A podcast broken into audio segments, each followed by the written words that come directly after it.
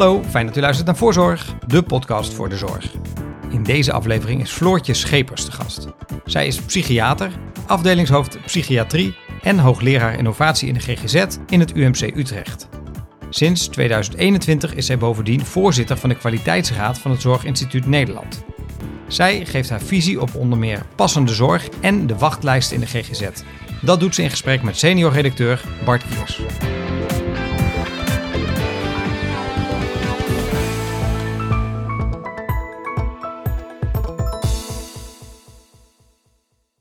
Welkom Floortje, we gaan het hebben over passende zorg. Wat is passende zorg eigenlijk volgens jou? Uh, passende zorg is volgens mij zorg die aansluit bij de behoeften van mensen.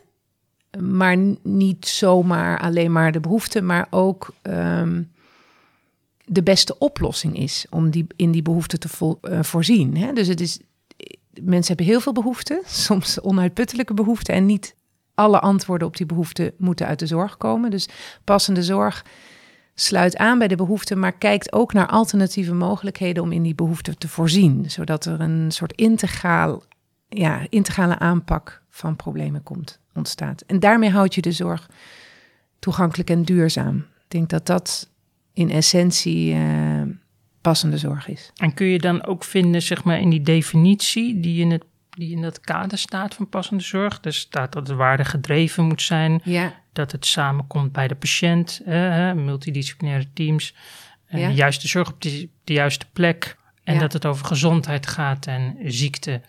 Vind je het, zeg maar, hoe dat door de beleidsmakers is opgepakt? Komt dat overeen met hoe jij daarover denkt? Ja, ik denk wel dat, um, dat die principes van passende zorg heel erg aansluiten bij wat ik net zei. En wat ik daarin vooral belangrijk vind, is inderdaad als het aansluit bij behoeften, dat het dus ook waarde toevoegt. Nou, dat zit in die principes. En dat het dus ook zo dicht mogelijk bij de patiënt zelf is, dat zit ook in die principes. Um, dat er ook gekeken wordt naar krachten van mensen en naar mogelijkheden in het eigen netwerk. Dan gaat het dus over gezondheid meer dan over ziekte. Niet per se over een medische oplossing. Dus dat zit ook in die principes. Um, maar waar ik de nadruk op leg is um, dat, dat samen met die patiënt dus ook naar alternatieven uh, gekeken wordt. Omdat we zitten een beetje in een medisch model waarin het lijkt alsof klachten of problemen of behoeftes die je hebt waarmee je naar een professional gaat, ook door die professional altijd opgelost moeten worden. En ik denk dat er heel vaak andere wegen zijn die naar Rome leiden, die we niet benutten, omdat we als professional in een reflex schieten om ook inderdaad in actie te gaan en uh, die problemen aan te pakken, zonder na te denken over uh, andere mogelijkheden. Ja, dat lijkt. Dat is ook wat als je als patiënt bij een hulpverlener komt, dan verwacht je dat ook je wil geholpen ja, worden. En ja. Dus dat is een, wel een logische dynamiek eigenlijk. Ja. Dus hoe zou je dat dan anders willen zien?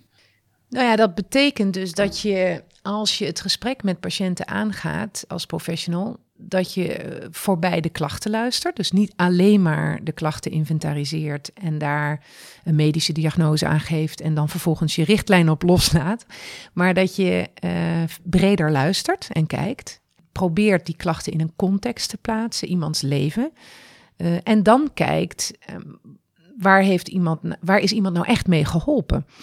Uh, waar is iemand eigenlijk naar op zoek? Natuurlijk naar klachtenvermindering, maar waarom? Hè? Wat is dan het uiteindelijke doel daarvan? Wil die weer kunnen sporten of zijn er andere dingen die nu niet gaan, die uh, iemand weer wil kunnen?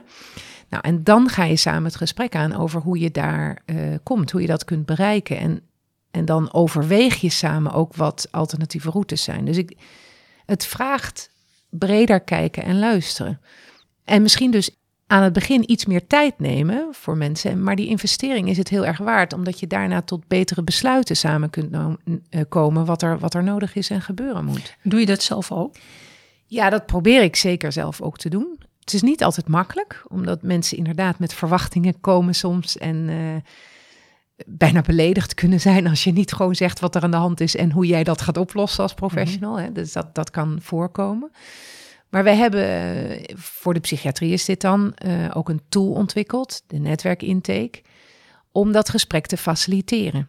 uh, om professionals handvatten te geven. Hoe doe je dat dan? Zo'n gesprek mhm. voeren over al die factoren die een rol kunnen spelen en die van belang zijn. En op welke knoppen je dan allemaal kunt drukken. Uh, en dat helpt als je zo'n handvat hebt of zo'n tool hebt um, om, om in stappen dat proces um, vorm te geven. Dus, en, en dat Kun je een voorbeeld geven hoe dat dan werkt?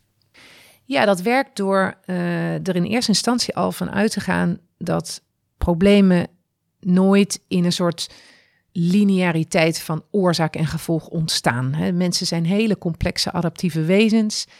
En uh, we ontregelen door allerlei interacties over en weer. En allerlei factoren kunnen daar een rol in spelen. Leefstijl, sociale relaties die je hebt, je maatschappelijke situatie, dat wat je eet, hoe je slaapt. Nou, al die dingen hebben invloed.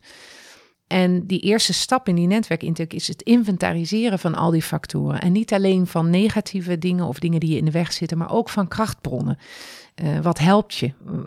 Wat maakt dat je misschien in het verleden bepaalde obstakels overwonnen hebt? Hè? Wat, zijn, wat zijn je krachtbronnen? Nou, en de tweede stap is eigenlijk na zo'n veel holistischere inventarisatie van de problematiek, hoe dat ook weer met elkaar samenhangt. Um, wat, wat zou je willen bereiken? Wat zijn je persoonlijke doelen? Waar wil je aan werken? En dan is de laatste stap, welke acties horen daarbij? En dan begin je eigenlijk altijd in de volgorde, wat kunt u zelf?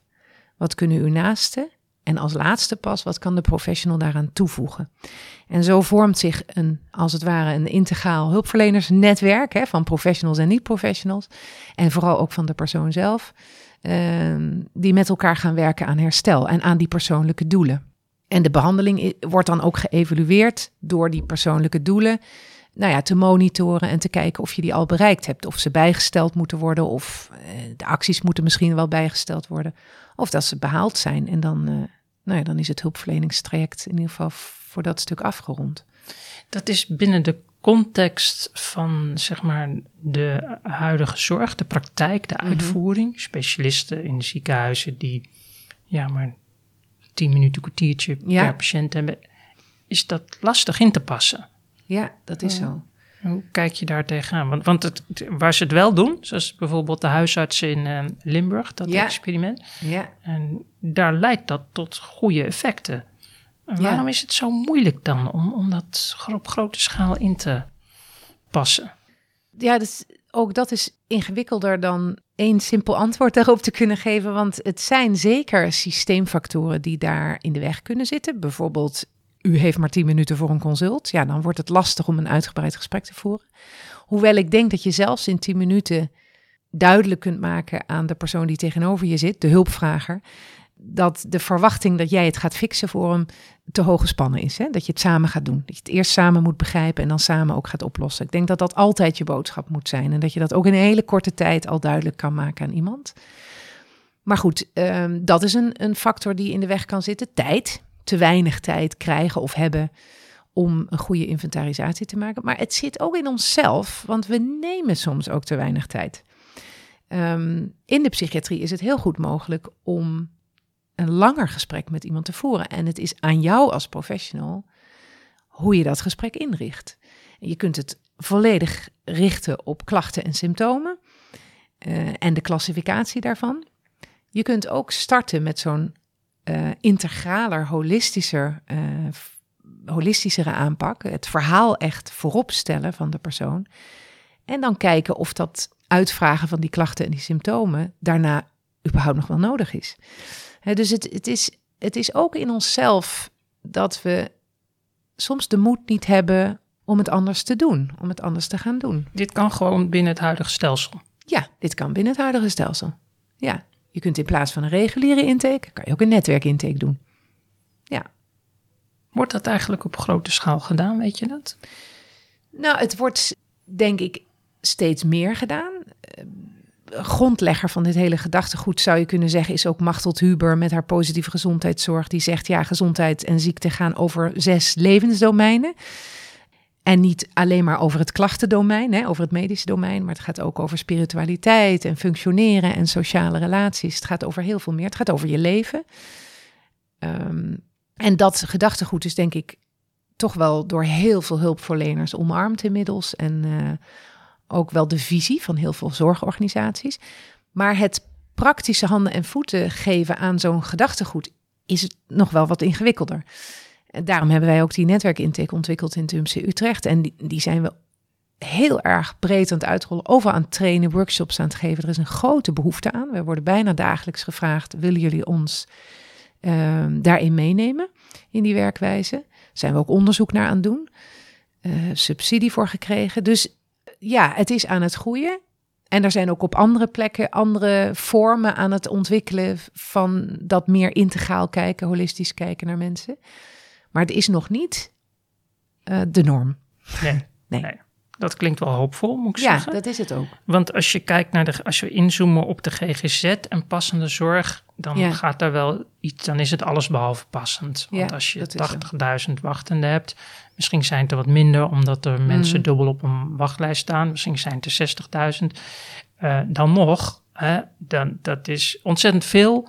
Ja. Uh, ze moeten ook heel lang wachten. Die treeknorm, 14 normen, is al dat je denkt, dat is best lang. Ja. Uh, de helft moet langer wachten, dus daar gaat iets grondig fout. Ja. Want dat wachten, daar worden mensen niet beter van. Nee. Dat, dat richt heel veel schade aan. Uh, wat gaat er mis? Um, nou, de wachtlijsten in de GGZ bestaan al heel erg lang. Hè? Dus dat, dat is iets, een soort fenomeen wat altijd uh, in de psychiatrie, in de GGZ aanwezig is en waar we op een of andere manier niet vanaf lijken te komen. En wat maar ze lopen nu wel heel erg uit de hand. Maar ze lopen heel erg op, dat klopt. Mhm. En dat heeft misschien ook wel te maken met het huidige systeem waarin marktwerking heel dominant geweest is en waarin er toch verkeerde prikkels in het systeem geslopen zijn. Um, dat het loont om wat uh, enkelvoudigere problematiek te gaan behandelen in de GGZ, terwijl het daar misschien helemaal niet thuis hoort. Dat ook heel veel levensproblematiek Kun je een voorbeeld geven van enkelvoudige problematiek? Nou, de, de, groei bijvoorbeeld in de kinder- en jeugdpsychiatrie is gigantisch geweest uh, als je kijkt naar de afgelopen 30 jaar. En dat, dat komt ook omdat steeds meer kinderen uh, met vragen komen van heb ik ADHD of heb ik ADD of heb ik uh, een, een, vorm van autisme, omdat het bijvoorbeeld op school niet lekker loopt. waar voorheen misschien nog andere oplossingen werden bedacht en gevonden, uh, wordt het nu vaker uh, bij het individuele kind neergelegd en wordt hulpverlening ingeschakeld om uit te zoeken wat er met het kind aan de hand is. En ook in de volwassen psychiatrie heb je, denk ik, um, nou ja, allerlei klachten die misschien met angst en somberheid samenhangen, maar ook wel samenhangen met een heel stressvol leven of uh, een hectische samenleving, waar mensen niet goed tegen kunnen, die in de GGZ terechtkomen. Terwijl als je een uh, goed sociaal-maatschappelijk vangnet zou hebben, dan zouden die problemen misschien op een andere manier opgelost of opgepakt kunnen worden. Of meer cohesie in de samenleving zou hebben, dan zou dat minder leiden tot een GGZ-vraag. En wat voor klachten hebben die mensen dan? Uh, die klachten zijn, uh, nou ja, wat ik net zeg, angst of somberheid. Maar de antwoorden in de GGZ die de, wij daarop hebben bedacht in de afgelopen decennia zijn: er is sprake van een stoornis en dat moet u als individu uh, in behandeling gaan oplossen. Dat is het medische DSM-model, ja, waar precies. jij kritische kanttekeningen bij hebt geplaatst in je boek. Ja, zeker. Omdat, omdat dat ook een hele lineaire manier van denken is. Hè? De, mm. de, als, als je klachten hebt, is er dus iets mis met jou en dan moet je dat fixen, dan moet je dat oplossen. Terwijl uh, psyche, gedrag, uh, gevoel, emoties heel erg in interactie ontstaan en ook in interactie uh, opgelost dus moeten worden. dus je moet die context altijd meenemen. En, en als je heel erg in dat medisch model gelooft, dan kun je dus mensen uit die context halen, op een wachtlijst plaatsen totdat ze aan de beurt zijn voor een individuele behandeling. Maar je kunt ook kijken wat kunnen we in die context aanpassen, zodat dat individu minder last krijgt van die klachten. Of, of die, die klachten eigenlijk op die manier verdwijnen. Even een zijstapje, die DSM, hoe is die ontstaan? Uh, de DSM is, is eigenlijk het klassificatiesysteem wat um, zo'n beetje begin jaren 50 ontstaan is. Met in eerste instantie de intentie om wetenschappelijk onderzoek internationaler beter te kunnen uitvoeren. Want dat was voor die tijd uh, heel lastig om nou ja, een soort, soort overeenstemming te bereiken over uh, de patiënten die mensen zagen, die psychiaters zagen en onderzoekers zagen. En dus uh, ging dat klassificatiesysteem helpen om een ordening aan te brengen, zodat je ook uh, beter onderzoek kon doen en groepen kon onderzoeken die dan aan dezelfde problemen leden. En, en dat ging alleen maar op basis van symptomen, want we hadden geen objectieve maat. Die hebben we nog steeds niet in de psychiatrie. En dat waren in het begin niet zo heel erg veel. Hè? Nee, dat waren niet zo heel veel uh, stoornissen, een paar hoofdcategorieën. En geleidelijk aan werden dat er steeds meer. En iedere drie, vier, vijf jaar werd die DSM herzien. En dan kwamen er weer nieuwe diagnoses bij. Soms vielen er diagnoses af. En dat systeem werd steeds meer ook een systeem wat in de klinische praktijk gebruikt werd. Eerst was dat alleen voor onderzoek. Toen werd het opeens een klinisch uh, klassificatiesysteem waarmee we patiëntengroepen gingen uh, selecteren voor een bepaalde specifieke polykliniek of specifieke behandeling. Of, terwijl het daar eigenlijk oorspronkelijk niet voor bedoeld was. En uiteindelijk is het zelfs taal geworden die in de samenleving terecht is gekomen. Mm Op het schoolplein hoor je uh, ADHD en AS, mm -hmm. autisme spectrumstoornis, alsof het nou ja, uh, gewoon gewone mensentaal is. Ja. En dat is nooit de bedoeling geweest van die DSM. Want mensen in hokjes indelen op deze manier, heel zwart-wit. Hè? Je hebt mhm. een stoornis of je hebt het niet. Uh, je voldoet wel of niet aan de criteria. Dat is bijna geworden, je kunt het niet of je wil het niet. Hè? Mm dat, dat is een indeling die niet past bij menselijke psyche. Want menselijke psyche is enorm dimensioneel, uh, dynamisch, adaptief, multi uh, perspectivistisch, met, nou ja, heel, heel complex. Mhm. En, en uh, het, het is dus een manier geweest om te ordenen en houvast te krijgen in die complexiteit. Prima voor onderzoek zou je kunnen denken, maar zeker niet geschikt om uiteindelijk uh, mensen goed uit te leggen wat er, wat er met hen aan de hand is. Toch vinden mensen het wel fijn als ze problemen hebben, dat ze op een gegeven moment weten: oh, ik heb dit. Een soort erkenning. Dat is het. Dat is het ook geworden. Hè? Want mhm. kijk, als het zo is dat je alleen maar hulp krijgt als je aan zo'n klassificatie voldoet. Of dat mensen alleen maar begrip voor je hebben als er iets met je aan de hand is. Ehm, of dat mensen alleen maar wat meer tijd voor je inruimen voor het maken van een toets als je zo'n label hebt, ja, dan ontstaat dat natuurlijk. En dan snap ik dat het mensen rust geeft. En dat ze kunnen uitleggen met zo'n label. Het is dus niet een kwestie van niet willen. Ik kan het gewoon niet. Maar het is ook raar dat dat in de samenleving ontstaan is. Dat we dat kennelijk nodig hebben om begrip en erkenning van de ander te krijgen. Waarom kunnen we het, het lijden of het dysfunctioneren of dat wat moeilijk is niet gewoon benoemen zoals het is? Uh, en daar begrip voor hebben en erkenning voor hebben.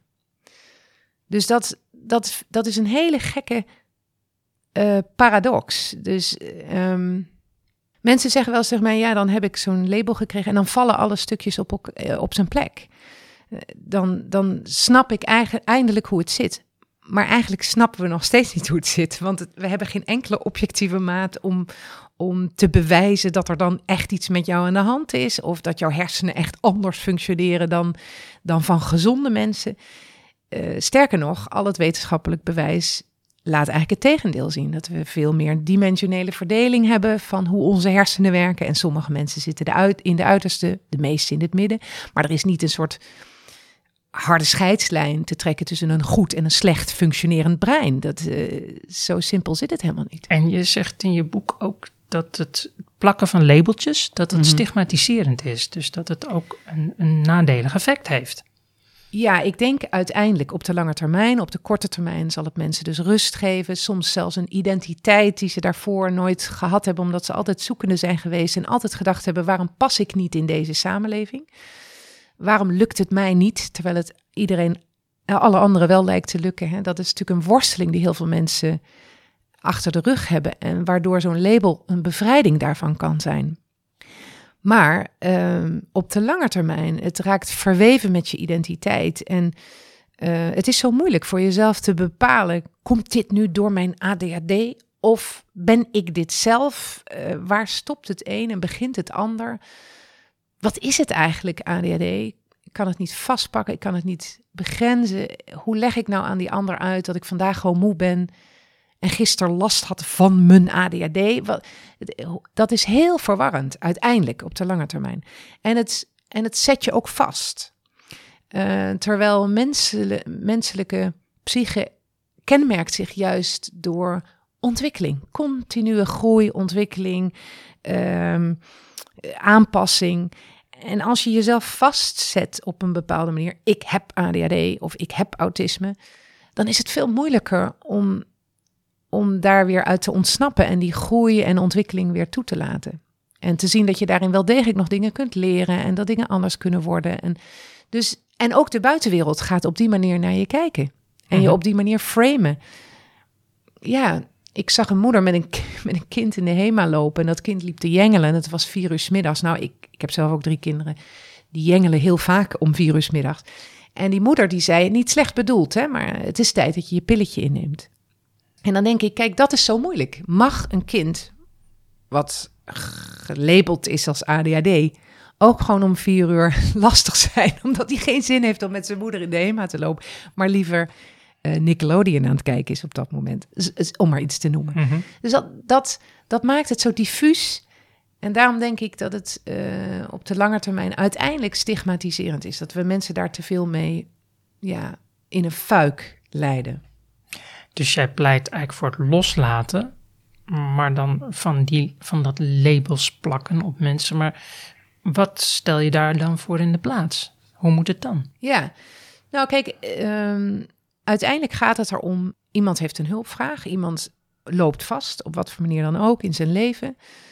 Lukt, het lukt niet meer om dat zelf of met, met je directe omgeving op te lossen en dan ga je daarvoor naar een hulpverlener. En eigenlijk wat je, wat je dan doet, is het, het lijden of het dysfunctioneren vastleggen met elkaar en begrijpen met elkaar. En als je daarin tot de conclusie komt, en daar acht ik professionals toe in staat, dat het inderdaad niet lukt om dat zelf of met je naaste op te lossen, dan heb je daar iets te doen als hulpverlener. Maar altijd als passant. dus het is de bedoeling dat je dan als hulpverlener invoegt zolang het nodig is, maar weer uitvoegt zodra het kan. En dat is volgens mij het systeem waar we naartoe zouden moeten gaan. Dus het gaat veel meer over dat narratief, het verhaal van iemand de ervaringen van iemand en wat iemand daarin nodig heeft, dan hoe we dat noemen. En, en we hebben ook een tijd gehad dat die DSM helemaal niet nodig was voor psychiatrische zorg. Toen ik in opleiding was, hoefde ik niet te klassificeren. Niet voor financiering, niet voor wat dan ook, voor welk systeem dan ook. Dat bestond toen nog niet. Dan spreek je over twintig jaar geleden? Ja, 25. ja. ja. Nee, maar want nu, het hele stelsel is gebouwd op de diagnose. Ja, en, klopt. En, en uh, verzekeraars die zullen daar zeker aan vasthouden, want daar is de hele betaling op gebaseerd. Het geeft ze ook het idee dat ze inzicht hebben, hè? want toen, ze, toen de GGZ naar de zorgverzekeringswet ging, meen 2008 ongeveer was het. Mhm, toen was het van, ja, de GGZ is een black box. Dat was toen de kreet die je hoorde. We weten niet wat ze daar doen eigenlijk. Mhm. Ja, ik weet niet of ze dat inmiddels wel weten, of ze nu wel inzicht hebben. Dus de hindermachten om het anders te doen, die zijn nogal groot. Ja. Dus ehm, hoe zie jij, ja, hoe zie je dat voor je, de toekomst? Hoe, zou, hoe kun je jouw toekomst dichterbij brengen?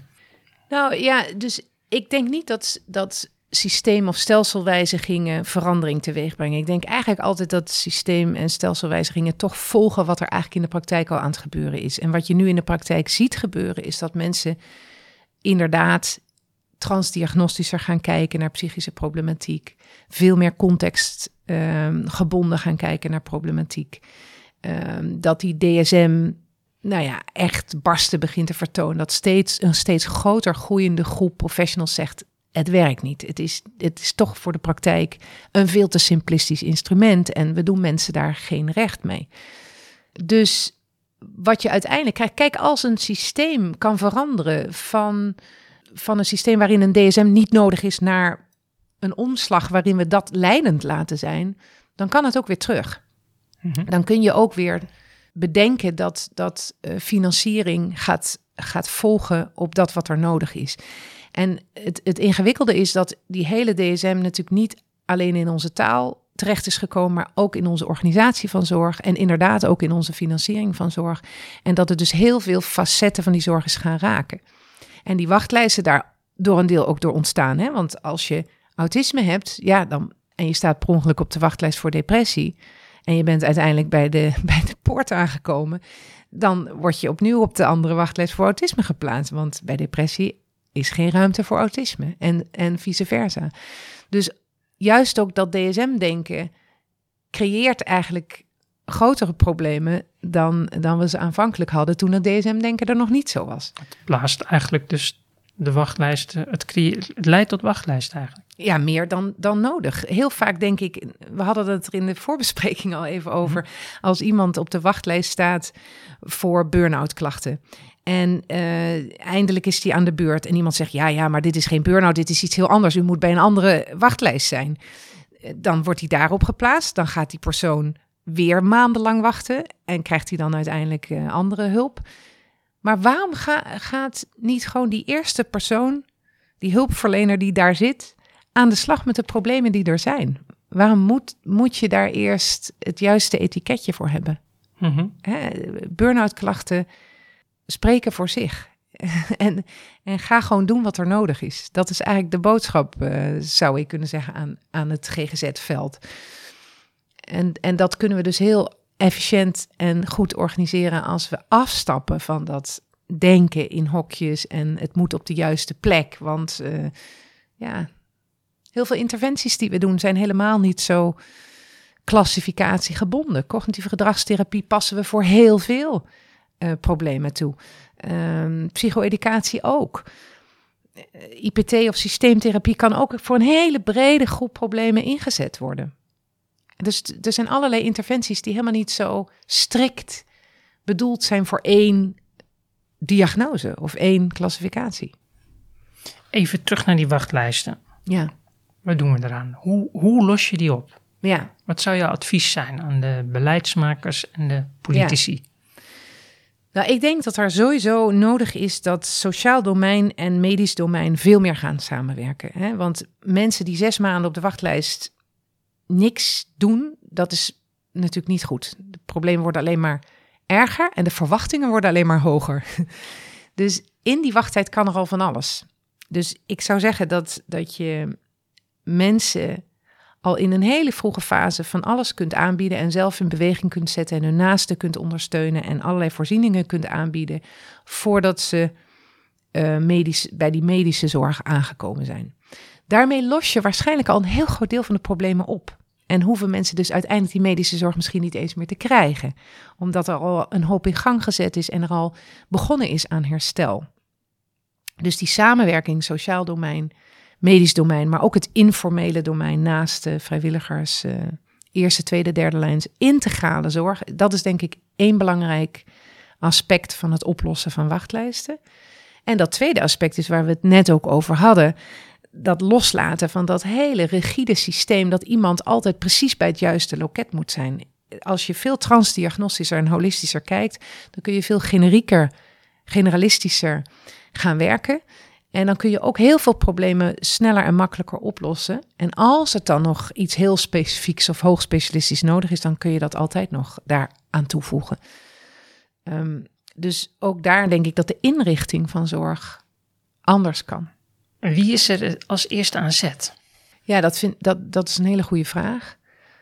Maar ook een hele lastige, omdat ik denk dat je dit alleen maar voor elkaar kunt krijgen als je vanuit al die perspectieven, hè, dat dat patiëntenperspectief, het naaste perspectief, professionals, bestuurders, beleidsmedewerkers, uh, financiers. Al die perspectieven moet je eigenlijk bij elkaar brengen om met elkaar in dialoog, gelijkwaardige dialoog, te bepalen: oké, dit is een megatransformatie. Waar gaan we beginnen? Waar gaan we de eerste ruimte creëren om dit voor elkaar te krijgen? Wat zijn de stappen die we hierin allemaal moeten zetten? En daar heb je eigenlijk een soort van Ehm, wat in de designwereld genoemd wordt, boundary object voor nodig.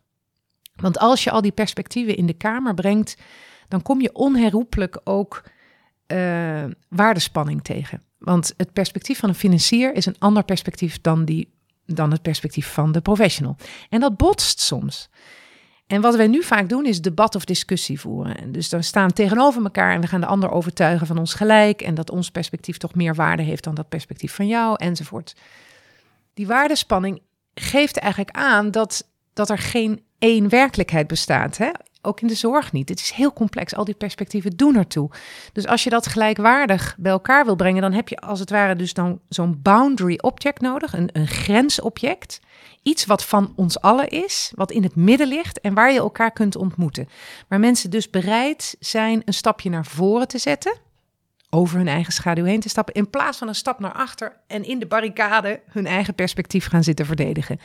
Dat is ontzettend moeilijk. Want wat, wat zou dat concreet moeten zijn? Nou, zo'n boundary object kan bijvoorbeeld een kaderpassende zorg zijn. Het kan een toekomstvisie zijn op hoe de zorg er over tien jaar uitziet. In het klein, in de spreekkamer, is die netwerkintake een boundary object. Je tekent letterlijk met elkaar de probleemanalyse en je ontmoet elkaar in het midden. Heb ik het zo goed getekend of moet ik het een beetje anders doen? Het wordt van je samen. Het is niet jouw verhaal vertellen aan de professional en die maakt er in zijn hoofd een differentiaaldiagnose van en vertelt wat er aan de hand is. Nee, samen begrijp je het. Door in dat boundary object letterlijk samen te creëren. En, en in zo'n dialoogsessie heb je zoiets ook nodig. Passende zorg kan zoiets zijn. Het, het kader waarbinnen we elkaar ontmoeten en snappen. Als we de zorg toegankelijk willen houden, betaalbaar willen houden en echt van waarde willen laten zijn in de toekomst, dan kunnen we niet doorgaan zoals we dat nu doen. Personele tekorten, oplopende kosten, vergrijzing, de toenemende complexiteit. Het maakt dat het nou ja, uit zijn voegen groeit. Hè? Dus uh, als een koekoeksjong, als het ware, alle andere belangen uit het nest drukt, want de zorg slokt alles op. Dat ziet iedereen, maar niemand is natuurlijk bereid om zijn eigen perspectief helemaal los te laten, helemaal op te geven. Dus uh, ja, dat creëren van die gezamenlijke visie, dat gezamenlijke kader waarbinnen dat moet gaan gebeuren, dat is heel belangrijk. En wie moet dat doen? Moet de minister dat doen? Minister ik, nou, ik denk wel dat, dat VWS daar een hele belangrijke rol in speelt. Ja, hm. ja uh, mensen hebben ook regisseurs nodig. uh, en als dat eenmaal op een goede manier is neergezet, dan kun je het ook echt wel weer aan al die uh, perspectieven zelf overlaten om dat gesprek te voeren. Maar ik denk wel dat VWS hier een belangrijke rol in speelt. En, en ook daarin niet te, te normatief moet zijn, te dwingend moet zijn te top-down moet zijn in. En als het morgen niet gelukt is, dan overmorgen straf. Want dit heeft tijd nodig. Het is echt een heel ingewikkeld proces. Als we dat op een goede manier willen doen. En niet radicaal weer het systeem willen wijzigen. En uh, zo moet het. En dan over drie jaar weer constateren. Het heeft een hoop ellende opgeleverd. Maar nog niet, uh, nog niet dat wat we wilden. Wat natuurlijk bij eerdere projecten misschien toch ook een beetje zo gegaan is. Hè?